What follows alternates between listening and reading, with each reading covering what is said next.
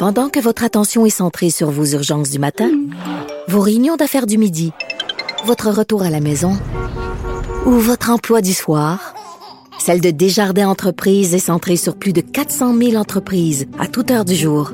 Grâce à notre connaissance des secteurs d'activité et à notre accompagnement spécialisé, nous aidons les entrepreneurs à relever chaque défi pour qu'ils puissent rester centrés sur ce qui compte, le développement de leur entreprise.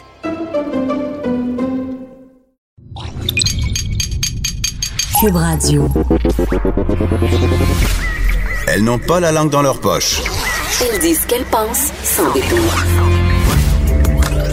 Une heure de remise en question et de réflexion. Geneviève Peterson. Vanessa Destinée. Les effrontés.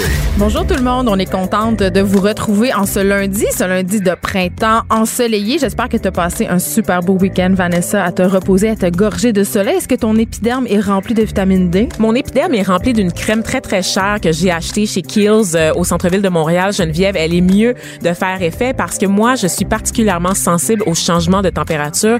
Tu dis fin de semaine ensoleillée, mais moi, je vois surtout fin de semaine enneigée où on a perdu Ah, y euh, plus que de 10 neige. degrés quand même. là. Moi, on est passé de chaud à très froid assez rapidement dans un laps de temps de 24 heures. C'est vrai. Sans compter la pluie aussi qu'il y a eu par moment. Je me plains pas, là, je me plains pas parce que ça, ça veut dire que l'automne, euh, l'automne, le printemps s'en vient, mais reste que c'est dur pour pour l'épiderme en général, Geneviève. Pas d'histoire de sacoche ni de rouge à lèvres aux effrontés, les amis, on tient à vous le rappeler. Mais moi, Vanessa, je voulais, je voulais vivre dans mon déni. Je voulais pas me rappeler la journée d'hier où on a eu une espèce de cocktail météo. Parce que hier, c'était la journée du Seigneur, Vanessa. Oui. Et maintenant, j'habite en face d'une église, Vanessa? Ah Est-ce oui? que tu savais ça? Oui, j'habite en face d'une église. Euh, je sais pas c'est quelle communauté, mais euh, ça semble euh, émane de, des murs de cette église des chants gospel. Et là, c'est vraiment absolument incroyable parce que défilent devant la fenêtre de mon logis des gens tirés à quatre épingles qui s'en vont à l'église. Comprends-tu?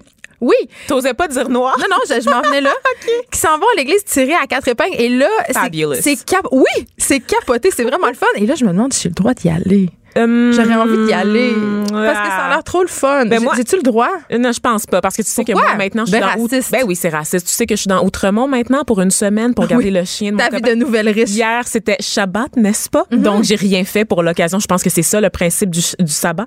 Donc, Oui, de ne ça. rien faire Oui. le dimanche. Donc, j'ai juste écouté Games, Game of Thrones pendant toute la journée hier. C'est bien. C'est fabuleux. Et euh, moi aussi, ça me mystifie parce que vendredi, quand je suis revenue euh, dans la maison à Outremont, il y avait plein de petits enfants juifs qui dé- déambulaient dans les rues, qui étaient déguisés. Puis je me disais, mon Dieu, c'est-tu, c'est-tu l'Halloween des juifs? Puis je suis pas au courant? Peut-être que Lise Ravary va pouvoir nous éclairer euh, Ah! là-dessus parce qu'on va y parler dans quelques instants. Mais tu disais que tu t'avais, tu pouvais pas te joindre à eux parce que tu pourrais. Je veux dire, moi, j'ai Ils ont habité tendance dans- à changer de trottoir quand Ben, écoute, ça, c'est un préjugé. Ben, moi, j'ai habité, la prom- le, premier le chien. le premier endroit où j'ai euh, habité à Montréal, en fait, c'était sur la rue Parc. Vraiment, euh, il y avait beaucoup de juifs assidiques. Et à côté de chez moi, habitait une famille, évidemment, euh, assidique. Et euh, lentement, mais sûrement, j'ai commencé à parler avec la madame et on est devenus euh, amis. Et là, je vais mettre des guillemets à amis parce qu'évidemment, un fossé culturel grandissant nous, nous séparait. Je- je pas des débarquais de bons euh, la pièce. non, mais euh, je suis devenue assez proche d'elle pour qu'ils m'invitent à la fête des cabanes euh, dans leur cour. là. Oh. C'était à l'automne, donc euh, ils vivent euh, comme dans le désert pendant 40 jours. Euh, mais il a fallu que j'aille passer le test des menstruations euh, au, euh, au truc. tu sais, il y a une espèce de bain rituel là, dans la juiverie, mais Non, je n'étais pas au courant. En fait, Ben tout oui. ce qu'on retient, c'est la circoncision. Je savais pas qu'il y avait un équivalent pour mesdames. ben il n'y a pas un équivalent de la circoncision, c'est-à-dire pour vérifier si tu pas tes règles, on rentre un linge blanc à l'intérieur de toi et on le ressort et il doit sortir immaculé. Une, ma- madame, une madame Ok. dont c'est le travail à la synagogue. Donc, Il y a des euh, madames à la synagogue. Hey, on en apprend beaucoup a, ce matin. ben, hein. il y a une anthropologue qui sommeille en moi, vous savez peut-être pas, mais j'ai étudié en sociologie des religions, donc c'est un truc qui m'intéresse grandement. Donc là, tu m'apprends que j'ai pas le droit de me joindre à la messe en face de chez nous. Je trouve ça, je trouve ça plat. T'as trop de péché, en fait. C'est pas parce que c'est raciste. C'est parce que que, tu serais dans- brûlé sur le, le pavé de l'église. Si je rentre dans une église, je pogne en feu. Exactement. Mais euh, on rit, mais justement, le- je parlais de Lise Ravary parce qu'on l'a au bout du fil. Elle a signé une chronique en fin de semaine qui s'appelle Carnage de chrétiens. Où, euh, bon, évidemment, on sait que vendredi, il y a eu une attaque à l'arme blanche contre le recteur de l'oratoire Saint-Joseph, le père Claude Groux. un acte Euh, qu'on qualifie d'isolé encore. là. Il y a pas, Oui. il semble pas avoir de nouvelles sur les motivations de la personne qui a, qui a perpétré l'attaque. Non, il s'est passé ça. Puis euh, Lise Ravary, euh, dans sa chronique, dit, en tout cas, qu'elle a l'impression l'impression qu'on parle peu de la violence à laquelle sont exposés les chrétiens dans le monde. Et j'avais envie de lui parler euh, à ce sujet-là ce matin parce que moi, c'est pas ça l'impression que j'ai, Vanessa. Ah bon? Lise, euh, je crois qu'elle est en ligne. Bon matin, Lise. Ben, bonjour. Allô? C'est toujours un plaisir. Hello, hello. euh, c'est toujours un plaisir de te, te retrouver aux effrontés. Lise, t'es notre effronté préféré. Et là, euh, avant qu'on commence à parler des chrétiens, euh, parce que je sais que bon, euh, t'as flirté avec le mouvement assidique euh, à une certaine époque de ta vie. C'est pas vrai que les juifs assidiques sont si fermés que ça, hein, Lise? Non. Et ça change aussi. Hein. Je ça- C'est sûr qu'il y a 50 ans, c'était plus fermé que maintenant. Euh, ce qui a changé beaucoup dans leur vie, c'est l'arrivée d'Internet. Ah, ça se rend jusqu'à eux? Ouais, Internet, téléphone euh, intelligent et ainsi de suite. Ça a comme évidemment il y a des forces à l'intérieur des, de, de ces mouvements-là qui résistent. Et mais comme c'est un tsunami et les jeunes euh, Ils vont sont- découvrir les forums, eux autres aussi. Ouais, puis ça, ça les rend pas nécessairement plus heureux de savoir ce qui se passe dans le vrai monde, si on peut dire, euh, parce qu'ils sont, sont très euh, sont en conflit avec et leurs croyances et leurs traditions et le monde extérieur, puis souvent ça fait des jeunes, euh, euh, surtout les garçons, euh, ben mêlés. Hmm. J'avais Ben, ben, ben. j'avais une amie qui travaillait dans les salons de massage euh, sur Parc et elle me disait qu'une grande partie de sa clientèle était constituée de juifs assidiques. Je dis ça. Ben, ça me ça me surprend pas. Puis tu vas voir le, le vendredi soir après le grand souper de, de, de Shabbat, euh, des jeunes partir, ils vont descendre au centre-ville à pied parce qu'ils n'ont pas le droit de, de prendre de conduire pendant le Shabbat. Et euh, tu vas les retrouver euh, au centre-ville, derrière des, des ruelles, en train de fumer des joints. Puis- Et il y a une certaine tolérance dans la communauté pour ça, dans le sens où jeunesse se passe. Exactement. Wow. Euh, revenons à ta chronique, Lise, Carnage de chrétiens, où justement tu dis euh, qu'on parle plus de la violence à laquelle sont exposés les chrétiens dans le monde. c'est moi je trouve qu'on n'en parle pas assez dans le sens où on n'essaie pas de mettre ça à l'intérieur de d'un- mouvement. On dit bon ben il est arrivé telle affaire, comme si un massacre euh, euh, de chrétiens, bon ok, c'est un événement isolé comme tu comme comme comme à l'oratoire Saint-Joseph, et puis qu'il n'y a pas de lien avec rien et qu'on n'essaye pas d'avoir une certaine euh, euh, géographie, si on peut dire, peut-être pas le bon mot là, de, de ce qui se passe euh, dans la chrétienté à l'extérieur de l'Occident. Puis on est surpris souvent, en tout cas moi je l'étais quand j'ai vu les chiffres, euh, le nombre de personnes, puis tu sais, il y a eu un massacre là dont on, moi j'ai même pas entendu parler, euh, 2000 personnes en Afrique d'une d'une shot là, c'est en- au, au, au- Nigeria. Mais Lise, mais Hey, c'est c'est ça. du monde là, 2000 personnes. Tu as utilisé le mot géographie, puis c'est important ce mot-là parce que moi j'ai l'impression que c'est pas parce que ça vise des chrétiens qu'on n'en parle pas, c'est parce que ça se passe en Afrique puis ça nous intéresse moins. S'il y avait des chrétiens qui se faisaient assassiner dans un pays occidental, on en parlerait. Ah Comme oui. on parle de tous les attentats qui ont lieu dans les pays occidentaux, mais j'ai l'impression que quand c'est loin, on s'intéresse pas puis que c'est ça la cause. C'est peut-être pas parce qu'on a moins d'empathie pour les massacres des chrétiens. tu sais. C'est l'effet de proximité dont on parle dans les médias en tant que journaliste qui a travaillé dans une salle de nouvelles. C'est sûr qu'on va prendre des, des nouvelles qui vont chercher le public, donc des nouvelles qui se passent chez des gens qui nous ressemblent. C'est un réflexe, en fait, c'est un choix éditorial qu'on fait aussi. Ça, on, a- on appelle ça euh, dans certains milieux euh, le syndrome de l'accident d'avion. Plus l'accident d'avion est loin, moins on en parle. Voilà. Ça, c'est un fait. Mais, mais, mais, mais, il y, a une- il y a une différence, je pense, à laquelle il faut. Premièrement, euh, culturellement, nous avons, nous, les, Québécois, hein, gardons ça entre nous, euh, des liens avec des chrétiens ailleurs dans le monde. Dans le sens où même que c'était croyant, pas croyant, ceux qui ont grandi dans une dans une culture euh, chrétienne euh, savent exactement ce que pense euh, quelqu'un à l'autre bout du monde euh, euh, d'un problème de morale. De, c'est, c'est comme on est on est loin, mais on n'est pas si loin non plus. Et quand il y a un, un, un, un massacre puis là, tous les massacres sont épouvantables. Hein? Je veux dire, faut... Moi, j'essaie, j'essaie de dire, dans le fond, c'est que il faudrait tous les regarder de la même façon. Que euh, un massacre, c'est un massacre. Que ce soit des islamistes, que ce soit euh, des, des, des, des, je peux pas dire des chrétiens. Je suis sûre que le gars qui a fait l'attentat euh, en Nouvelle-Zélande se, se définit pas comme tel, mais tu sais que ce soit des, des blancs, hein, on va utiliser ce mot-là. Et euh, on, c'est la même chose. C'est la même dynamique, c'est la même folie, c'est la même. C'est pareil. Mais si on parle juste ou plutôt d'un côté, ben on a l'impression, euh, on a une fausse impression de la situation à l'échelle euh, à l'échelle mondiale, Mais- locale aussi. Mais en même temps, les Ravary, euh, si on regarde les chiffres, puisqu'on parlait de chiffres tout à l'heure, euh, on sait que dans la majorité des cas, les attentats terroristes ont lieu euh, dans des pays musulmans. Donc, les principaux ciblés sont les musulmans. On parle bien entre sûr. 82 et 97% des victimes du terrorisme qui sont des musulmans. Tu sais, donc, Absolument. Absolument. Absolument. Et ça aussi, c'est un truc qu'on, auquel on, on, on, on pense pas. Puis c'est, c'est la, c'est la, c'est la pure vérité des, des massacres épouvantables. Je sais pas si tu te souviens, il y avait une école au Pakistan à un moment donné avec des, des jeunes garçons, je sais pas, de 11, 12 ans. Et puis, euh, un, un islamiste est rentré dans la classe, puis Oui. ils les avaient tous abattus. Pensons à, pensons Malala aussi, cette jeune fille qui voulait tout simplement être scolarisée. Elle est musulmane pratiquante, elle porte le voile et elle a Ben été oui. attaquée par des islamistes. Ben Donc ben, souvent les le voile, ben, musulmans. laisse montrer ses cheveux, hein, oh, oh, Oui, oh, grave mais on péché. rappelle que les musulmans modérés sont les premières victimes des islamistes, encore une fois, avant même de prendre pour cible les chrétiens ou les autres religions, on s'attaque à ceux qui sont plus modérés que nous parce qu'on a l'impression qu'ils suivent pas la bonne voie, le bon chemin. Et je reviens à la religion catholique. La religion catholique est la plus médiatisée. Je veux dire, où c'est qu'on va voir un groupe où on va médiatiser les messes? Je pense au pape, par exemple, l'institution que représente le Vatican. Jamais, on, on médiatise absolument toutes les sorties publiques il y a même Vatican TV, là. et Il y a Vatican TV, mais la messe papale au jour de l'an, à Noël, tout ça, c'est retransmis en direct. On a, un- on a le diffuseur public qui passe encore la messe le dimanche matin. Il y a une exposition médiatique. On a Évangélisation 2000, toutes ces émissions-là. Il y a une exposition médiatique que la religion catholique, elle a au Québec, que toutes les autres, autres religions ont pas et qu'on peine à Mais c'est un connaître. peu en fait. normal aussi. Je veux Bien dire, en sûr. termes- le nombre, tu sais, c'est une, question- c'est une question de nombre. Même chose pour le Vatican. Je- ça, ça demeure qu'aujourd'hui, dans le monde, euh, c'est ça demeure la, la- la première religion au monde et, et on le sait à quel point. de ça? Oui, c'est encore le cas. C'est encore le cas. Le- le- le- ça se rétrécit très, très vite, mais c'est encore le cas. Hum, je croyais que c'est l'islam. Non, Pour non, numéro deux.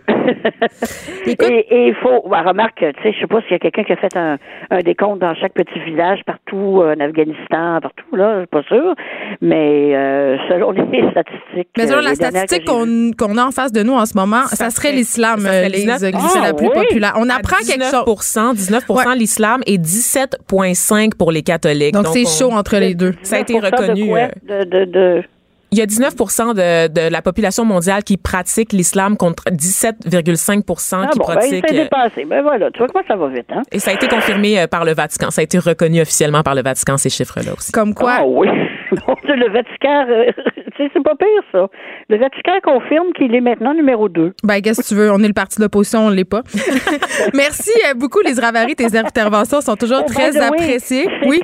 C'était, effectivement l'équivalent de l'Halloween juive. Ça s'appelle, oui. C'est-tu ça vrai? s'appelle Pourim. Ah oui, c'est ça, exactement. Leur donner ça- des bonbons? Ça, ça célèbre, euh, ça célèbre une, une héroïne juive euh, qui a sauvé son peuple. Hum, les Ravary qu'on peut lire dans le Journal de Montréal. Merci beaucoup, les Ravary. On parle de Barbara Streisand. On, parle d'une autre femme juive intéressante. On, on continue dans la juiverie, n'est-ce pas? Mais euh, Barbara Streisand, c'est drôle parce qu'elle traverse les époques. Hein? On la, moi, tu me disais avant d'entrer en ondes Mm. que toi, c'était moins de ton temps, que tu la connaissais pas tant que ça. Je disais, mais c'était même pas de mon temps, Vanessa, c'était plus du temps de ma ça. mère. Mais on la connaît. Je sais que c'est une icône. C'est une grande diva. C'est celle qui a joué dans A Star is Born, la, la deuxième version plus populaire, qui interprétait en fait le rôle de Lady Gaga On il y a quelques années. Oh. Ça, c'est classique. who need people. Pense à une autre époque. C'est très vintage. Oui. Donc voilà, Barbara Streisand qui, euh, qui est beaucoup connue aussi pour sa carrière au cinéma, euh, tu l'as dit Vanessa. Mais là, elle s'est mis les pieds dans la bouche, comme on dit en bon québécois, parce qu'elle a commenté euh, l'affaire de son euh, de feu son ami Michael Jackson, des suites euh, évidemment du documentaire dont on parle depuis sa sortie Living Neverland. Elle a dit, en fait, elle a banalisé les gestes d'abus sexuels euh, allégués envers Michael Jackson en disant que les enfants qui étaient allés à, à Neverland, son ranch, étaient avaient eu du fun et qui devait pas être si traumatisé que ça parce que il y avait une vie, il était marié, il y avait des enfants. Elle a dit aussi euh, à propos des- du comportement de Michael Jackson que ses besoins sexuels étaient ses besoins sexuels. Bon, ici c'est une tradition, une traduction libre, pardon. Donc voilà, elle, elle est allée de, c'est pas sans, sans faire penser aux propos bien malheureux euh, qu'avait euh, tenu une certaine euh, Lise, pas Ravary, à tout le monde en parle concernant l'affaire Claude Jutras.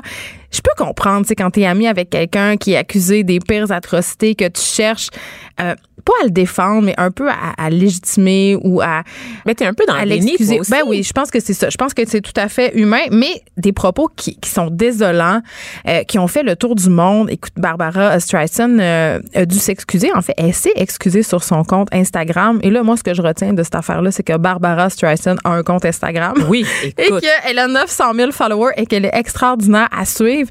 Mais pas bravo, Barbara Pas Streisand. bravo, mais on n'est pas à l'abri d'une erreur et elle aurait peut-être dû choisir ses mots. Oh, Vanessa, on n'est pas à l'abri d'une erreur. Pour vrai. Moi, je pense que ces erreurs-là, là, c'est des femmes d'un certain âge qui les font la plupart du temps. Je veux pas faire d'agisme à deux balles, mais ces propos malheureux, malheureux, malheureux-là, pardon, qui confondent souvent homosexualité, pédophilie, qui mettent tout ça dans le même panier, c'est un peu l'apanage d'une autre époque. Absolument, absolument. Puis je, c'est très délicat parce qu'on veut pas faire d'agisme, n'est-ce pas? C'est pas le but de la conversation, mais il y a certaines réalités peut-être qui sont un peu mal comprises et on a beaucoup d'exemples. Tu l'as dit tout à l'heure en parlant de cette Lise qui avait fait le même parallèle un peu. Les paillettes, pour ne pas la nommer. Payette, qui malheureusement, euh, c'est c'est la dernière sortie, je pense qu'elle a fait est- avant son décès hein, et donc on va se rappeler beaucoup d'elle pour ça. Ça vient entacher. C'est ça qui est plate. Ouais. C'est que c'est des femmes qui ont eu de longues carrières, des carrières absolument incroyables. Barbara Streisand, c'est une icône. Elle a fait beaucoup euh, pour la- la- l'art. Elle a fait beaucoup aussi pour la- l'image des chanteuses féminines. Je veux dire, c'était une diva, c'était une, une personne admirable. Et là, c'est plate. Elle est en fin de carrière et ça va quand même venir entacher. Il y a une génération, en fait, qui la découvre à travers des ça. commentaires très, très navrants. On, on parle du tollé sur les réseaux sociaux en ce moment. On sait qu'on est à une heure de polarisation. On sait que les jeunes sont particulièrement mobilisés, n'est-ce pas, pour la défense, comme de la justice sociale, puis du droit des victimes. Il y a des mouvements comme MeToo qui sont portés par les réseaux sociaux. Et là, il y a cette bonne femme qui, pour moi, reste une icône, évidemment, de la chanson du cinéma américain, mais une bonne femme que je ne connais pas vraiment, dont je connais pas les sorties publiques. Et la seule que je vais retenir d'elle, c'est, ah ouais, c'est la madame qui a défendu Michael Jackson. C'est ça. Quand tout le monde a reconnu que Michael Jackson était un pédophile. Et chacun sait que euh, les excuses n'ont jamais autant euh, de, de rayonnement médiatique que tes paroles malheureuses. Elle a sorti deux communiqués plutôt qu'un Ben en oui. 24 heures. Mais, l'article pour dire, hein. Mais l'article du Times de Londres où elle, justement elle a tenu ses propos malheureux circule beaucoup plus que ses excuses. Les effrontés. Joignez-vous à la discussion. Appelez ou textez 187 Cube Radio. 1877 827 2346. Alors depuis ce matin, les chauffeurs de taxi sont en colère et ont déclenché une grève générale. Ça a commencé à 7 heures ce matin à Montréal, mais aussi à Québec, Vanessa. Oui, c'est pour mettre fin au projet de loi là, euh, 17 du gouvernement Legault sur la déréglementation du taxi. Geneviève, on rappelle là, que ce, prévoit, ce, ce changement-là, cette réforme-là prévoit de mettre fin au contingentement des taxis euh, et au territoire exclusif. Qu'est-ce que ça veut dire en fait? C'est qu'un chauffeur va seulement avoir besoin d'un permis de classe 5. Il y aura plus d'immatriculation T qui va être réservée euh, aux taxis et ça ouvre en fait ce projet de loi à la porte grande ouverte à Uber avec une tarification dynamique, donc en fonction de l'offre et de la demande, qui permettent aux entreprises, c'est ça, de moduler leurs tarifs en fonction de l'achalandage. Évidemment, les chauffeurs de taxi capotent parce que ce projet de loi, ben, basically, ce que ça fait, c'est que ça réduit l'industrie du taxi telle qu'on la connaît à néant. Oui, j'entendais des chauffeurs de taxi euh, ce matin euh, dire euh, que ils ressentaient, certains d'entre eux ressentaient une très grande détresse, même que leur association avait dû faire appel à des lignes euh, pour la prévention du suicide. Il y a des conjointes euh, aussi de, de chauffeurs de taxi qui sont très inquiètes. Donc, euh, c'est un dossier qu'on va continuer de suivre. Et avant qu'on passe au milléniaux, Vanessa, j'ai envie de te parler euh, euh, d'un- truc qui me... J'ai vu passer ça euh, sur les médias sociaux puis sur le journal de Montréal. Les gestionnaires d'un camp de concentration en Allemagne, en fait, le camp Auschwitz, que tout le monde connaît tristement, ont, ont recommandé aux gens qui visitent le camp, aux influenceurs en particulier, d'arrêter de faire des photos malaisantes d'eux. Euh, Il y, a une- il y a une traque de chemin de fer et là, on sait qu'on conduisait euh, les Juifs euh, à leur mort euh, par train. Il y a des gens qui prennent des photos d'eux sur ces rails-là, des photos d'eux qui sont vraiment irrespectueuses. On voit des influenceurs sauter de joie sur ces rails-là. Euh, Mais ça, cette nouvelle-là, on en entend parler une fois par année vrai. parce qu'il y a eu la mode des duck face fait à Auschwitz aussi. Oui. Il y a eu la mode des duck face aussi fait dans les enterrements. Il y avait un hashtag, en fait, à un moment donné, euh, duck face at a funeral qui était pop- populaire sur Instagram où est-ce que des jeunes, en fait, méprisent un peu, tu sais, l'aspect solennel, l'aspect, la, la gravité, en fait, de la situation puis passent un peu à côté de l'histoire en mettant, il y avait, oh mon Dieu, toute la série de selfies aussi pris dans la maison de Anne Frank. ben c'est ça. Donc, Ça, les gens manquent de jugement. Et là, je, je Et raconte beaucoup de Canadiens, beaucoup de jeunes sont même pas capables d'expliquer qu'est-ce qui s'est passé pendant la deuxième Ouais, guerre visiter, mondiale. ils vont visiter ça parce qu'il faut aller visiter ça. C'est marqué dans le guide, c'est marqué sur Google. Mais j'ai une amie euh, à moi qui est allée visiter Auschwitz et là, c'est la meilleure anecdote d'Auschwitz au monde. Avant d'entrer euh, au camp, on te prévient qu'il n'y aura rien à manger. Donc, euh, si tu as faim, tu dois, il y, a- il y a un dernier stop où tu peux prendre une collation parce que la visite est assez longue. Et euh, cette amie-là a plein d'intolérances alimentaires. Donc, elle a acheté un, un paquet de Pringles, OK? Et là, euh, elle, elle continue. Mais écoute, quand elle raconte ça, elle pleure de rire, mais en même temps, elle pleure de désespoir, OK? elle là, elle a commencé à faire la visite du camp avec son paquet de Pringles. Et là, un moment donné, elle avait faim. Et là, elle regarde le paquet, puis elle était là, mais c'est des chips, puis, puis oh mon Dieu, ils sont cuites au four, c'était épouvantable. là, elle pouvait pas, elle se sentait très mal. Là, elle pouvait pas les manger. Et là, elle, elle était dans un groupe de personnes dans une visite organisée, puis elle se disait, mais je peux pas manger des, chips pardon, qui craquent pendant. C'est irrespectueux. Donc, elle a juste sucé la saveur tout le long. c'est la meilleure anecdote d'Auschwitz ever.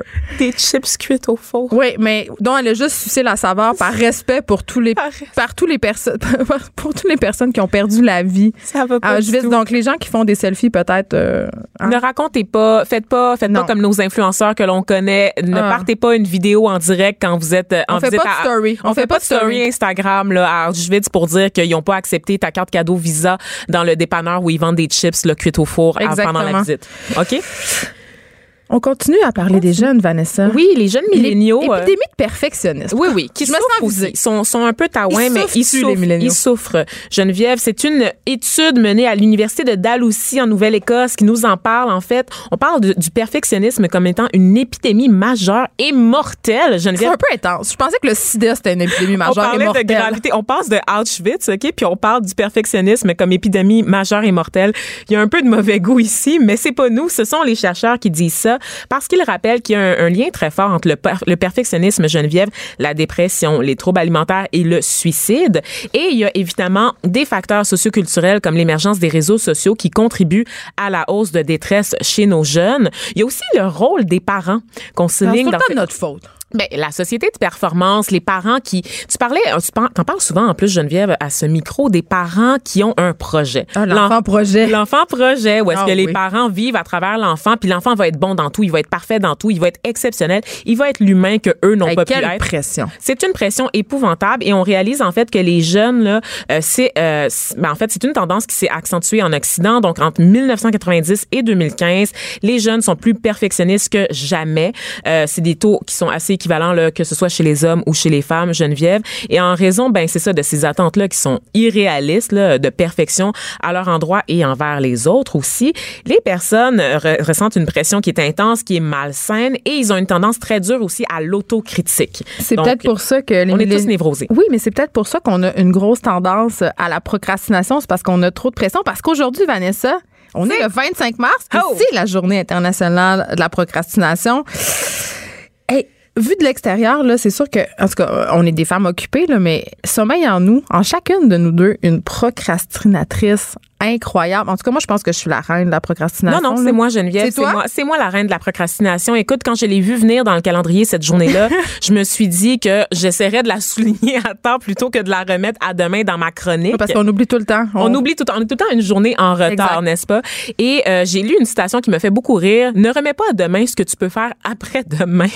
Cette citation euh, d'Alphonse Allais, un écrivain humoriste, euh, qui définit un peu ma relation avec le travail, qui définit aussi mon bac, littéralement. Ah, parce que j'ai fait mon bac sur le cul, Geneviève, non pas au niveau des notes, mais au niveau de la remise des Ah, travaux. faire le travail la veille? Exactement. Et Un mini moyenne? Je suis capable littéralement de te pondre un 10 pages, un travail de 10 pages la veille de la remise, Geneviève, et d'avoir un A. Littéralement. Mais il y a une raison pour ça, Vanessa, outre le fait que tu aimes bien te vanter. Oui, c'est pas par paresse. Hein. Pensez pas que je suis une grosse paresseuse qui fout rien, même si je vous ai avoué en début d'émission que tout ce que j'ai fait hier, c'est écouter Game of Thrones Est-ce que tu continues à aller au ballet hop? Oui, absolument. J'y vais ce soir. Oui, oui, oui. J'ai pas abandonné. Hey, ça me donne des cuisses d'enfer. Ma- Mon, mon bikini body, il s'en vient, là, Geneviève. Là. J'ai hâte, j'ai hâte que tu nous montres ça. Elle va animer en bikini. Absolument. Donc, euh, je suis une femme objet, vous le savez, je m'assume. Euh, moi, je travaille mieux sous pression en général. Je performe, en fait. Je dis travail, mais c'est vraiment performer sous pression parce que je ne botche pas. Contrairement à ce qu'on pourrait croire, je travaille bien quand même. Puis à une époque, je vivais pour cette espèce de petite montée d'adrénaline, Geneviève, Est-ce que c'est pas tous, c'est pas, c'est un peu le cas d'un peu tout le monde qui officie Ben, dans le milieu des médias, non? Ben, au certains milieux s'y prêtent mieux que Oui. d'autres, effectivement. J'ai fait mon bac comme ça et j'ai eu la chance de travailler dans une salle de nouvelles où est-ce Bon, que j'ai pu trouver un certain équilibre du travail sous pression, mais pour des produits qu'on doit sortir le plus rapidement possible. Euh, et en remettant toujours à demain ce que j'aurais pu faire aujourd'hui, c'est comme ça que j'ai fait mon bac, comme je te le disais. Par contre, ça m'est effectivement arrivé de surestimer mes capacités et de devoir remettre des travaux le lendemain. Donc, de payer de 10 mon incapacité à m'organiser à temps. Mais la plupart du temps, quand même, ça s'est quand même bien passé. Et je sais que c'est pas très vendeur, hein, parce que les procrastinateurs, en général, ont mauvaise presse. Est-ce que toi, Geneviève, tu penses que les procrastinateurs, c'est des mauvaises personnes? Ben non, moi la procrastination, j'ai beaucoup réfléchi à ça parce que euh, je suis une adepte incontournable de cette pratique. Tu es une artiste. Ben exactement. Je pense que quand on pratique euh, l'art, quand on a une pratique artistique, la procrastination, ça fait partie du processus de création. C'est-à-dire que ne pas le faire, s'arrêter, faire autre chose, te permet un peu de d'intégrer ce que tu vas faire, de l'actualiser, euh, d'y penser sans y penser. Euh, c'est que quand tu t'assois pour euh, pour travailler, pour dans mon cas écrire, ça sort. C'est comme si je me donnais la dictée, mais pour avoir plusieurs amis artistes, puis il y a même des études là-dessus la procrastination, ça peut donner lieu à de la productivité au bout du compte. Absolument. Mais par contre, c'est pas très vendeur dans la société de performance Ah, dans laquelle ça. on vit. Mais on s'en cache tous un peu. Oui. On, on- on associe ça à la paresse, à l'immaturité aussi beaucoup. Hein? Mm. Puis au travail bâclé, comme je le soulignais tout à l'heure, on voit que les personnes, on les voit comme des personnes peu organisées qui font passer les petits plaisirs de la vie. On les voit comme des égoïstes. Ils font passer les petits plaisirs de la vie avant les grandes responsabilités. Par contre, évidemment, c'est plus compliqué que ça. D'abord, il faut savoir que tout le monde procrastine un peu un jour ou l'autre. On le sait, c'est pas un, un comportement déviant. Moi, j'ai C'est très sain de procrastiner. J'ai une question pour toi, Vanessa. C'est quoi procrastiner? Parce qu'à partir de quand on procrastine? Parce que si j'écoute la télé puis que j'écris pour la télé, est-ce que je procrastine? Parce que, tu sais, techniquement, c'est rentant. Que tu me poses la question parce que la définition du terme procrastination était l'élément le plus recherché sur les moteurs de recherche Ben, en c'est ça. 2018 parce que tout le monde se demande c'est quoi? C'est encore un terme assez méconnu du grand public jusqu'au tournant des années 2010 à peu près. C'est maintenant qu'on on arrive vraiment à parler de procrastination. C'est vraiment le fait de remettre à plus tard ce qu'on pourrait faire immédiatement. Euh, je te dirais que il y a tout le monde le fait à un certain degré, mais environ 20% des gens sont des procrastinateurs chroniques. Et c'est là que ça devient un problème. Il y a une enquête d'ailleurs qui a été menée en 2018 qui disait pour les étudiants français que en moyenne ils procrastinent 1h54, c'est très précis par jour. Ça correspond à peu près 18 OK, mais jours ouvrables. Ils font rien, ils s'en tu vont. peux, pas, tu peux pas être juste assis puis regarder le mur. Ben non, mais en fait, c'est que tu tombes. Moi, j'ai vu une conférence TED là, sur le- la procrastination. C'est que tu tombes dans, dans ce qu'on appelle un dark playground. C'est-à-dire que tu vas faire des choses qui vont te donner l'impression d'être proactif. Moi, je sais c'est quoi. Je sais c'est quoi que moi je fais. Moi, je fais de la bouffe. Tu fais de la bouffe. Ouais, quand j'ai envie de rien faire, euh, je fais, j'accomplis justement, je fais plein de recettes, puis j'ai l'impression que c'est utile pour ma famille. Exactement. Donc, on appelle ça une espèce de purgatoire d'activités bizarres où tout le monde perd, en fait. C'est-à-dire regarder 30 fois si tu as des courriels ou Ah des oui. notifications en une demi-heure.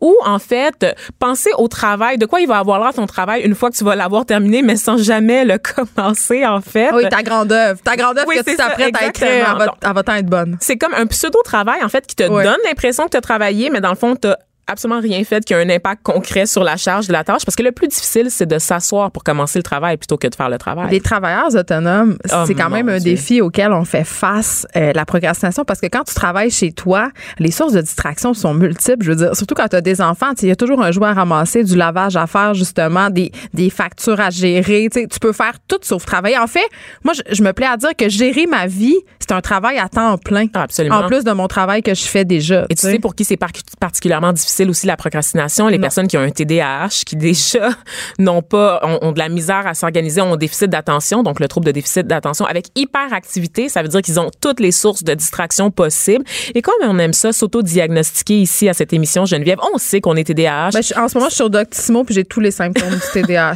tu as aussi Puis ils disent aussi que j'ai un cancer. incurable. Voilà, ça. une maladie très rare, orpheline, n'est-ce pas? Sans doute? Génétique. Oui, t'as trop, toi, aussi, t'as la leucémie comme euh, cette série dont, dont je te parlais vendredi. Là, le Munchausen. Munchausen, tu penses que t'as toutes les maladies du monde. Exactement. Et donc, euh, pour ceux qui savaient pas, les procrastinateurs, en fait, se divisent en trois catégories. Il y a Ah, trois profils nous différents. en plus. Oh oui, oui, oui, oui, Geneviève. Donc, on a d'abord les perfectionnistes, donc à peu près tous les milléniaux, on vient de le comprendre, n'est-ce pas, qui ont, eux, des attentes trop élevées et que, et que de façon inconsciente, en fait, ils ont peur de l'échec. Donc, ils ont tellement peur, en fait, de pas être bons qu'ils commencent jamais leur travail.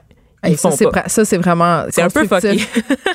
Ils ont peur de l'échec à tel point qu'ils sont pas capables de mettre la. Ça, ça il faut-tu être angoissé un peu beaucoup. Mais il quand faut même. avoir été mal élevé? Je m'excuse, là. Mal Quand élevé pas- dans le sens par des parents Oui, fous? quand t'es pas capable de faire face à l'échec parce que tes parents t'ont préservé de tout puis qu'ils t'ont mis huit pattes de genoux puis un casse à vélo puis tout ça puis que t'as jamais connu rien avant tes 18 ans, là, ça fait des. Pour vrai, là, puis j'en suis, là. Je suis une enfant roi. Mes parents, c'est comme ça qu'ils m'ont élevé dans Ah la ouais, hein? Watt. On salue tes parents au Mais non, mais c'est pas euh, c'est pas mal. C'est une erreur que beaucoup de parents font. Puis moi, j'ai aussi tendance à vouloir la commettre avec mes enfants, de vouloir leur éviter absolument toute déception. Mais ça fait pas euh, des adultes qui sont capables de faire face à l'adversité ben ben. Oh que non, ma chère. Et on a aussi, bon, en fait, on a ceux qui manquent de motivation. Ça, ce serait moi, je pense. Moi, je pense que j'ai les trois profils en même temps. Ça se peut-tu, ça? Je pense pas que ça se peut. Il va Ah. falloir que tu fasses un choix. En fait, c'est pas toi qui vas le faire. Ça va être quelqu'un qui a un diplôme, Geneviève. Oh non. Euh, dans la bonne matière, évidemment. Donc, va pas voir un, un psychothérapeute. OK, bref, euh, est-ce que j'ai fait un commentaire euh, douteux Non. sur les psychothérapeutes Non, et non, sur les coachs va. de vie? D'accord, c'est ça. Euh, donc, il y a ceux qui manquent de motivation parce que la tâche demandée ne les intéresse pas vraiment. Je pense qu'on peut dire que c'est la majorité des gens. Et il y a aussi les impulsifs qui privilégient les fameux égoïstes. Bon, j'ai les trois profils. Ça, je pense que l'exception. tu es juste impulsive, en fait. Les petits plaisirs immédiats plutôt que la satisfaction du travail accompli. Donc, tu es une épicurienne, Geneviève. Avoue, là, que c'est la catégorie la plus intéressante. Là. Tu veux pas faire partie euh, des perfectionnistes ni euh, des, de ceux qui manquent de motivation. Là. Mais Tu veux j'aime pas- ça, le, le plaisir immédiat, c'est vrai. Voilà. Et donc, comme je te disais, bon, il y a les gens TDAH aussi, mais tu sais, la cause qui est, la, la chose qui motive la procrastination, c'est ce qu'on appelle tout simplement la résistance. Ok, c'est la force qui est en nous, qui cherche à tout prix à nous distraire. Et ça, c'est la petite voix. est plus forte que l'action? Absolument. Ça, c'est la petite voix dans notre tête et ça, tout le monde là qui nous dit, en fait, que, qui nous trouve des excuses continuellement pour éviter de faire ce qu'on a à faire qui est le plus pressant. On est trop fatigué. On peut pas commencer à avoir, à faire cette tâche-là avant d'avoir commencé celle-là ou c'est impossible de travailler dans telle ou telle condition. Donc, c'est vraiment euh, la manifestation la plus commune de la résistance parce que c'est la plus facile à rationaliser. Dans notre tête, on se trouve tout le temps des excuses. Donc, euh, euh, c'est cette petite voix-là, en fait, qui nous dit qu'on devrait prendre le temps de faire autre chose plutôt que ce qui urge, en fait. Mais en même temps, il y a quand même un courant social de, de prendre du temps pour soi. en plus. De s'occuper de nous. Ben voilà, Hein? voilà. Fait que c'est un peu. Tout ça est un peu. Ben, chaque En jour, on perd, on perd nos combats contre la résistance, en fait, sans même comprendre ce qui s'est passé parce qu'on baigne dans cette culture-là. Autant on baigne dans la culture de performance, autant on baigne dans la culture de tout faire lentement, hein, le slow living, de, Ouais. de- on a le temps de tout faire, faut pas s'épuiser, faut pas péter aux frettes. Donc, on entame la journée avec plein d'ambition là, pour déplacer une montagne, puis on a un objectif qui est assez réaliste, mais on la termine en se demandant oh, qu'est-ce qu'on a fait durant les huit dernières heures de la journée parce que comment est-ce que c'est possible d'avoir accompli si peu en autant de temps? Puis est-ce que tu penses que euh, la-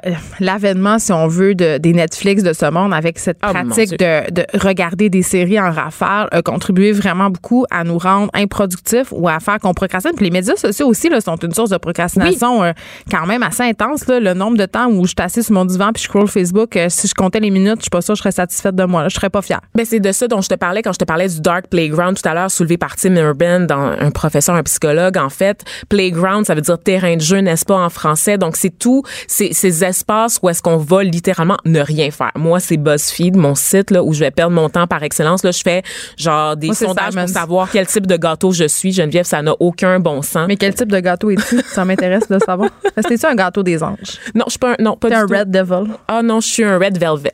Toute soyeuse, toute douce. Hmm, d'accord. Mm, non, non, d'accord. Je suis pas d'accord. J'ai vraiment le goût de manger un red velvet. Moi en aussi. ce moment. Je pense que je vais va en chez Tim Hortons. Oui, absolument.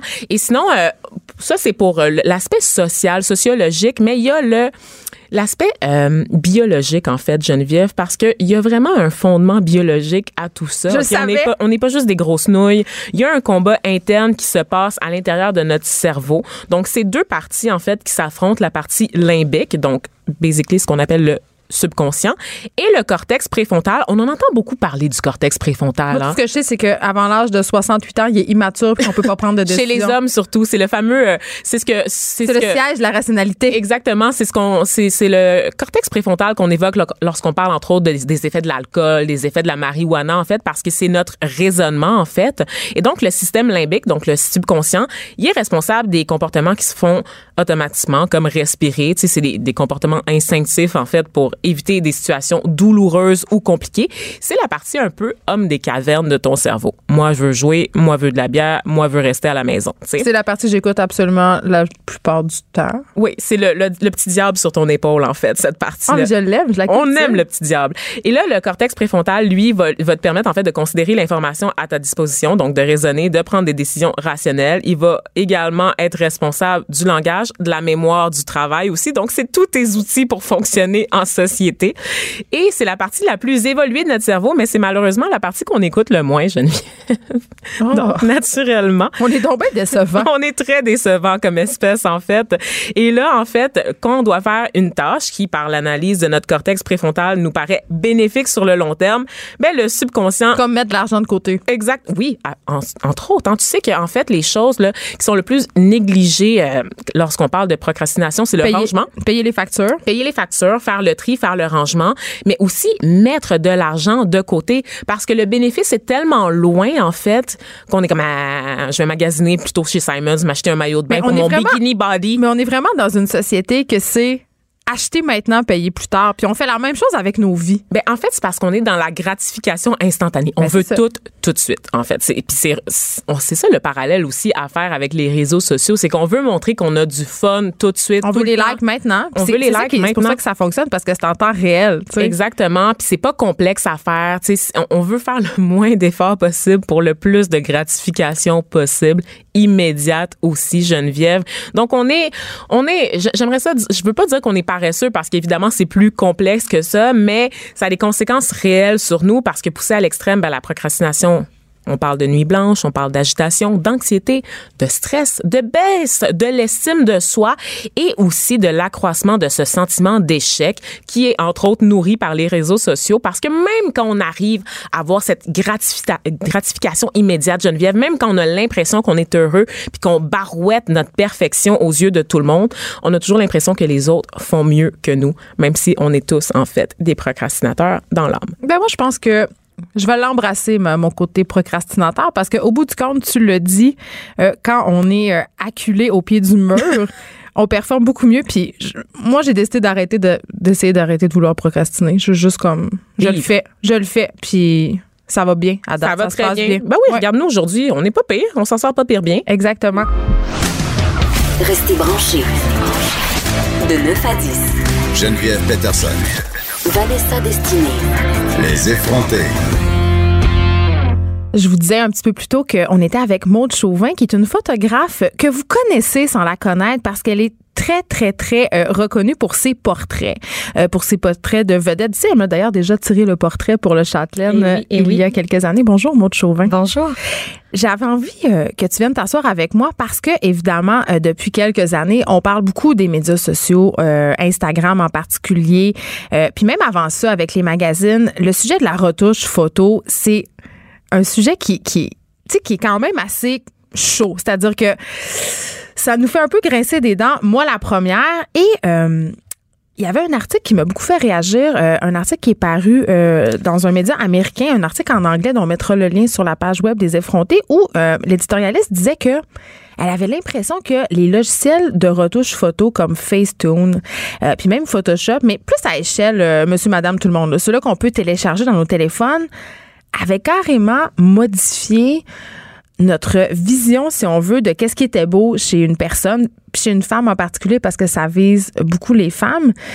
Euh, j'avais envie de t'entendre là-dessus, Maude, comment l'avènement du téléphone intelligent avait changé ta, ton métier de photographe? Ben, c'est sûr, ça change beaucoup de choses. Puis, ce qui était peurant sur les médias, sur les médias sociaux, euh, c'est des applications, comme tu disais, comme Facetune. Euh, donc là, c'est pas seulement les gens qui s'improvisent photographes, mais là, les gens s'improvisent retoucheurs aussi. Puis je te dirais que le danger avec ces applications-là, c'est que ça devient des. Il, il, il les promouvoit comme des retoucheurs de selfies. Donc, c'est vraiment fait pour te photographier, te retoucher toi-même et euh, essayer d'atteindre certains standards euh, qui, sont qui sont supposés être classiques pour la beauté. Ça veut dire euh, on agrandit tes yeux, on va lever tes pommettes, on va changer la couleur de tes cheveux. Le blanchiment des dents, c'est très, évidemment, très au le- cœur de le ça. blanchiment des dents, la peau toute parfaite.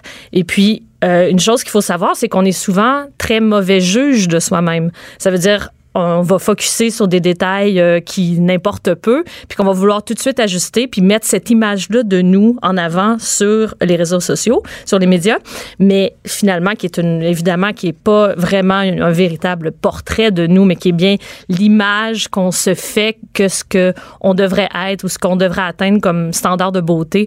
Donc c'est très très dangereux, moi je trouve, euh, d'aller dans cette direction-là. Ben, même que le nouveau iPhone, euh, dans le logiciel de prise de photo, euh, l'éditeur photo est par défaut là. Oui. C'est-à-dire que on parle plus parce que le côté soft de tout ça, c'est les filtres. Oui, T'sais, exactement. On, se prend en photo, on se met un filtre qui nous avantage. Bien sûr, puis ça, il y en- il y, en a toujours eu. Il y en a toujours eu, même dans la, dans la photographie argentique. On choisissait nos films en, en fonction du type de filtre un peu qu'on voulait déjà donner à nos photos. Ça a toujours existé. Maintenant, c'est c'est devenu très facile, puis on, on- on est habitué aussi, notre œil est habitué à voir les photos toujours, toujours éditées, toujours... euh, toujours arrangées comme on veut.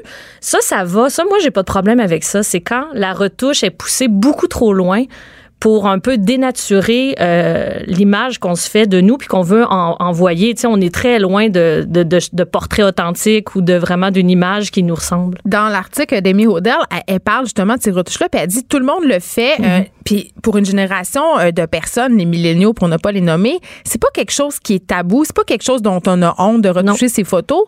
Et moi, je remarque, mon Chauvin, puis je sais pas si toi ça te fait ça aussi, c'est que justement, on se festourne tellement qu'on en vient à croire cette image-là nous, puis que quand on se rencontre dans la vie, ben l'image euh, digitale de nous et l'image véritable de nous, elle est souvent très différente et on est déçu. Ben oui, parce qu'on on magnifie certaines choses de nous puis qu'on a l'impression que c'est l'image qu'on veut donner. Puis aussi, faut pas oublier que notre c'est insidieux parce que notre œil s'habitue. Notre œil est devenu très très habitué à avoir ce type d'image-là. Fait que dès qu'il y a quelque chose qui est pas aussi retouché, euh, on, on, est dérangé, on est là, oh mon Dieu, et donc elle est pas belle cette photo-là. Ben, ou- exact. On, on a vu euh, dans une ancienne vie, j'étais éditrice de magazine, puis à un moment donné, c'était la grosse mode de dire photo non retouchée. Et voilà, exactement. Puis, tu sais, Châtelaine l'a essayé aussi. Ben oui, bien ça. sûr. Puis j'avais fait un texte dans Châtelaine pour dire, puis ça avait été mal reçu par les femmes, mais je pense que j'avais raison, Maude. Je me disais, mon œil s'est tellement habitué que des photos non retouchées, je trouve ça laide. J'ai Ben oui. pas belle, les Mais je- filles. on, on est tous à la même place, puis c'est ça qui est complètement fou, puis il faut en prendre conscience. Ça veut dire, il y a eu un effort dans les médias traditionnels, dans les magazines, dans les publicités, euh, de promouvoir une image plus réaliste. Mais on dirait que dans les médias sociaux, où est-ce qu'on devient nous-mêmes euh, éditeurs de, de les- des photos qu'on veut faire, ben là, il y a plus de, il y a plus de, de règles, puis on peut euh, vraiment, vu qu'on on contrôle l'image qu'on veut mettre de nous, ben là, on la retouche est comme mis au maximum, tandis que on devrait faire le même travail de moins de retouches, plus réaliste, quelque chose de plus authentique, juste pour réhabituer notre œil à c'est quoi un visage humain, avant qu'on devienne toutes des espèces de robots euh, mannequins weird. Parlons-en de ce côté réaliste-là, parce que les médias sociaux, Instagram en particulier, c'est ça que ça essaie de nous vendre, ce côté authentique-là. Exactement. Et toi, comme photographe, quand tu vois ces photos-là d'influenceurs qui ont l'air naturels, tu sais, euh, woke up like this, puis, tu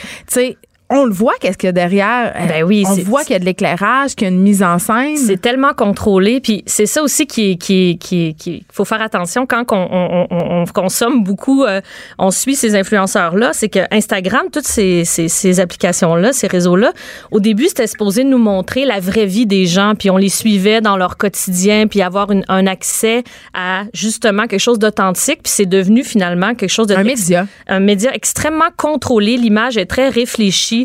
Tout le monde euh, contrôle très, très bien euh, le, type de rendu d'image qu'ils vont mettre sur leur feed, sur leur, euh, sur leur page, pour que ça ait un look and feel toujours très, très contrôlé. Fait qu'on est très loin de quelque chose de, de réaliste, mais qui est pas nécessairement mal, c'est l'abus, euh, comme dans n'importe quoi. Tu sais, moi, en tant que photographe aussi, je contrôle, euh, je contrôle le rendu de la photo que, que Oui, qu'on veut donner. Exactement. Puis c'est super important. Puis je pense que tout le monde, c'est ça qui cherche un peu aussi à développer sa propre signature pour se différencier ou pour rentrer dans un moule. Tu peux faire les deux. Mais ce qu'il faut faire attention, c'est que c'est pas, on est loin du que- quelque chose de réaliste ou d'authentique. En tout cas, il y, euh, y en a qui se dirigent vers ça beaucoup plus. Puis c'est beau à voir, puis ça fait du bien. Mais il faut réhabituer notre œil parce que là, on s'en va vers quelque chose qui, qui est beaucoup trop loin euh, de l'humanité. Euh, Facetune, pour, euh, c'est le logiciel le plus populaire de Ah retouche oui. photo sur. C'est lui qui euh, me fait le plus peur. sur- oui, puis dans Facetune 2, euh, puis là, c'est la photographe que j'ai envie d'entendre. Euh, il se targue le logiciel de pouvoir reproduire un éclairage studio. Oui, c'était peurant, ça. Ça t'enlève-tu de la job? T'as-tu peur? Tu sais, qu'est-ce- tu sais, parce que c'est vrai, tout le monde s'improvise photographe. Il y a même Alexandre Champagne qui offre euh, des cours aux gens pour pouvoir prendre des photos professionnelles, entre guillemets, avec leur téléphone. Oui. Non, non, mais ça, en même temps, tu sais, moi, je trouve ça beau que ça se démocratise puis que tout le monde puisse euh, à- faire de la photographie puis apprendre comment mieux en faire. Parce que dis-toi que maintenant, avec, avec les médias sociaux, tout le monde a tellement besoin d'images pour se promouvoir, peu importe si tu es une personnalité ou ton entreprise. Là, tout le monde a un shooting professionnel sur les médias sociaux, même monsieur, madame, tout le monde. Exactement. Le besoin d'image est constant maintenant. Euh, fait que c'est parfait parce que nous, les photographes professionnels, si je peux dire ainsi, on pourra pas répondre à la demande de, de, de tout le monde. Puis c'est pas tout le monde non plus que les budgets pour engager un photographe professionnel. Fait que c'est, moi, je trouve ça bien, bien correct que tout le monde apprenne un petit peu plus à mieux se servir de son téléphone pour réussir à faire des photos. Euh, maintenant, c'est c'est- ces applications-là qui émettent certains types d'éclairage. Bon, tu sais, on, on, on regarde ça avec un petit sourire parce que Parce que toi, tu le sais que c'est ben, pas vrai. ben non, exactement. Ça, ça, ça limite bien, mais tu sais, ça n'a rien à voir avec le contact que tu peux avoir avec un photographe ou une photographe, puis la, la session photo qui peut en sortir de ça, tu sais. Maud Chauvin, c'est quoi les trucs pour un bon portrait? Parce que t'es la reine du portrait, tu sais. Donc, la reine du selfie. oh non, c'est très différent. Ah oui? Comment on Ben, fait pour, ben se- pour justement. se faire un bon portrait de nous? Ben, c'est très dur. En fait, je te dirais de donner la caméra à quelqu'un, pas la faire toi-même. Parce que la personne, a tu le disais tantôt, a peut-être un regard plus juste sur nous que nous-mêmes. Souvent, parce que, euh, premièrement, euh, euh, en selfie, c'est, je trouve ça extrêmement dur. Les perspectives sont pas toujours heureuses. Les perspectives sont pas bonnes. La manière qu'on tient le téléphone, c'est pas génial. Arrêtez de tenir le téléphone par en bas pour votre double menton ou par en haut pour avoir l'air mince. Exactement. Euh, fait que c'est un ou l'autre. On dirait qu'on s'en sort pas. Notre visage est à l'envers. Fait que c'est déjà weird de nous regarder puis d'essayer de comprendre c'est quoi notre meilleur angle. On a l'impression qu'on qu'on- on voit. La photo rend pas ce que nous, on voit. Totalement, totalement. Fait que c'est pour ça que c'est important de donner la caméra à quelqu'un puis de faire prendre photo de moi à la place parce que premièrement la, la, la photographie ou un bon portrait c'est souvent à la base c'est une relation. C'est une, c'est une- on rentre en relation entre le photographe puis la personne qui se fait photographier. C'est un moment. Fait que ça tu peux l'avoir avec toi-même bien sûr, mais c'est encore mieux si tu donnes la caméra à quelqu'un puis cette personne-là a un regard sur toi qui, qui est plus juste peut-être. Tu fais des retouches puis personne s'en cache. Euh, Il y, a la- il y a des photographes qui font de la friendly retouche, c'est-à-dire ils feront pas de la retouche majeure, mais ils vont arranger, par exemple, si j'ai un bouton d'en face, sûr. ils vont l'enlever, tout ça. Mais est-ce que tu as une limite? Est-ce Oui. que, que des fois où tu te refusé? Oui. Oui, oui, oui. De- des fois, en fait, c'est toujours euh, très délicat. Donc, euh, euh, moi, je travaille avec une retoucheuse qui est, qui est vraiment, je Ah, crois... c'est pas toi qui retouches tes photos? Ben, je fais une retouche de base. Ça veut dire que moi, je fais, euh, je donne le look and feel de la photo. Ça veut dire, euh, c'est moi qui va donner le, le- un peu le, si je pourrais, euh, le, le- le contraste, la luminosité, la teinte. euh, mais dès qu'on rentre dans les retouches cosmétiques, moi, je fais affaire avec une retoucheuse qui, euh, avec qui j'ai étudié, qui est extrêmement mais professionnelle. les retouches cosmétiques, Maud Ouais. Chauvin, c'est quoi? Ben, c'est ça. Les retouches cosmétiques, c'est dès qu'on rentre dans une, euh, euh, dans enlever les boutons, diminuer les cernes, jouer avec des, des Ah, minceur, parce qu'il y a beaucoup Ben de ça. oui. Flu- La, Ah, la touche fluidité sur Photoshop. Exactement. Puis ça, je peux le faire par moi-même. Bien sûr, j'ai appris comment, puis j'en fais souvent, mais je préfère euh, engager une retoucheuse professionnelle qui est, qui est très, très bonne et puis qui aussi, pour moi, qui respecte ce que j'aime dans une bonne retouche, c'est-à-dire une retouche qui ne paraît pas. Mais où ta limite? Ben, la limite, c'est souvent où est-ce que la personne veut aller. Après, c'est toujours délicat parce que nous, après ça, on propose, voilà, là, moi, je pense que la photo, euh, la retouche, moi, me convient. Euh, je pense qu'elle est bonne. On envoie à la personne qu'on photographie. Puis là, souvent, des fois, en fait, souvent, on- ils demandent d'aller plus loin. Certains détails, ça, il n'y a pas de problème. Euh, des fois, il faut le dire. Moi, moi j'arrêterais là parce que là, si on va plus loin, là, euh, ça- T'auras plus de face. ben, un moment donné, c'est c'est comme on peut on pourra pas tout enlever, tu vas devenir euh, un, Un robot. robot, Moi, c'est toujours ça, c'est que ça, de- ça l'enlève l'humanité, ça l'enlève le côté humain. Puis je pense qu'il y a une limite, mais à partir de là, je vais toujours respecter où est-ce que la personne veut aller, puis quel genre d'image elle est habituée à avoir d'elle-même. Moi, je vais, je vais le dire que je trouve que c'est trop. Mais si la personne veut aller là, on va y aller. Est-ce que c'est plus des femmes qui redemandent des C'est retouches? majoritairement des femmes. Oui, les hommes, ils, veulent- ils demandent très peu de retouches. euh. en fait, souvent, les hommes, on retouche pas. Euh, malheureusement, ça, c'est, c'est vraiment ça. On dirait que la texture, on est comme plus habitué de la voir chez un homme. On trouve ça beau. On trouve ça beau. Tandis que la texture chez une femme, on veut l'adoucir, on- on n'aime pas ça, on veut que ça soit plus doux. Mais chez un homme, on l'aime, puis on l'accepte, puis on trouve ça beau. C'est triste.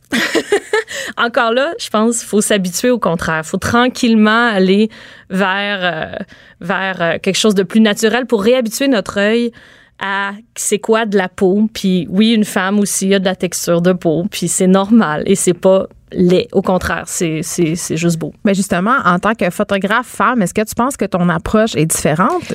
Ben oui, parce que je comprends que ça peut être extrêmement confrontant de, de se voir en image, puis euh, c'est pas tout le monde qui, qui, qui assume euh, certaines choses chez elle. Fait que moi, je suis quand même la personne dans le sens que c'est extrêmement confrontant de se voir en image puis se voir vieillir, surtout pour une femme. Fait que on y va ensemble tranquillement. Puis déjà là, tu sais, le maquillage fait une première. euh, L'éclairage. euh, L'éclairage et le maquillage, d'habitude, on n'a pas besoin d'aller plus loin. D'habitude, ça fait euh, la job dans le sens que on, on, on devrait pas tricher plus. À part, moi, ce que je dis tout le temps, c'est les choses qui sont pas permanentes. Donc, un bouton cette journée-là qui, qui t'apparaît dans le front. Ou t'es fatigué puis t'es Ou cerné? exactement, ou tu as passé une nuit blanche, puis on va t'aider un peu pour, euh, pour les cernes. Mais souvent, ça, la maquilleuse va être capable, de- le maquilleur ou la maquilleuse vont le faire euh, à la base.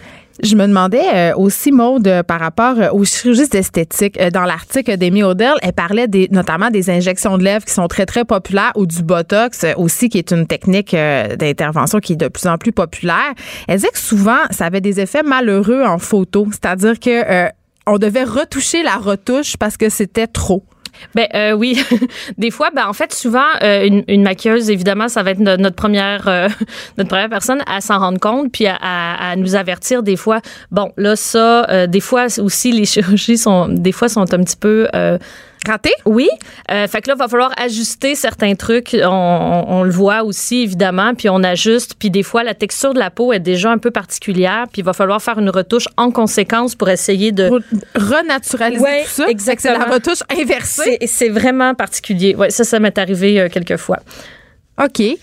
Bon, on va se laisser sur du crunchy. Il nous reste deux minutes. Euh, tu photographié beaucoup de vedettes. C'est qui les plus grandes vedettes que, que tu as photographiées? Puis est-ce que il y en avait que tu étais stressée de shooter parce qu'il avait une mauvaise réputation? c'est, la minute potin. Euh, non, sérieusement, là, euh, je suis vraiment chanceuse parce que je photographie beaucoup, beaucoup, beaucoup de personnalités. Puis la majorité, la très grande majorité, c'est vraiment euh, des, des gens qui acceptent puis qui viennent puis qui. Mais la plus grande star, c'est qui? La plus grande star, mon Dieu. À part ta muse, Monia Chokri, là. Ah, Monia. Euh, ben, hey, j'ai de la misère à le dire. c'est qui ma plus grande star? On dirait T'en as tellement fait. Ben, c'est ça. Non, non, sérieux. Ben, euh, j'ai été. T'as fait Pierre Lapointe. Ah oui, oui, non, non, il y a beaucoup de chanteurs, beaucoup de comédiens, mais je te dirais que quand j'ai pris Justin Dolan. Trudeau Ah, Justin. euh, et sa famille, puis que ça a fait le cover du Paris Match, j'étais assez fière de ma shot. Puis c'était vraiment euh, toute une, session photo qui ont décidé d'aller dans la piscine tout habillés. Puis, euh, puis ça, ça a fait la couverture du Paris Match, fait que j'étais comme... OK. C'est un bon fait d'arme. Ah oui, oui. Merci, euh, Maud Chauvin, d'avoir Hey, levé beaucoup. le voile sur le monde de la retouche. Cube Radio.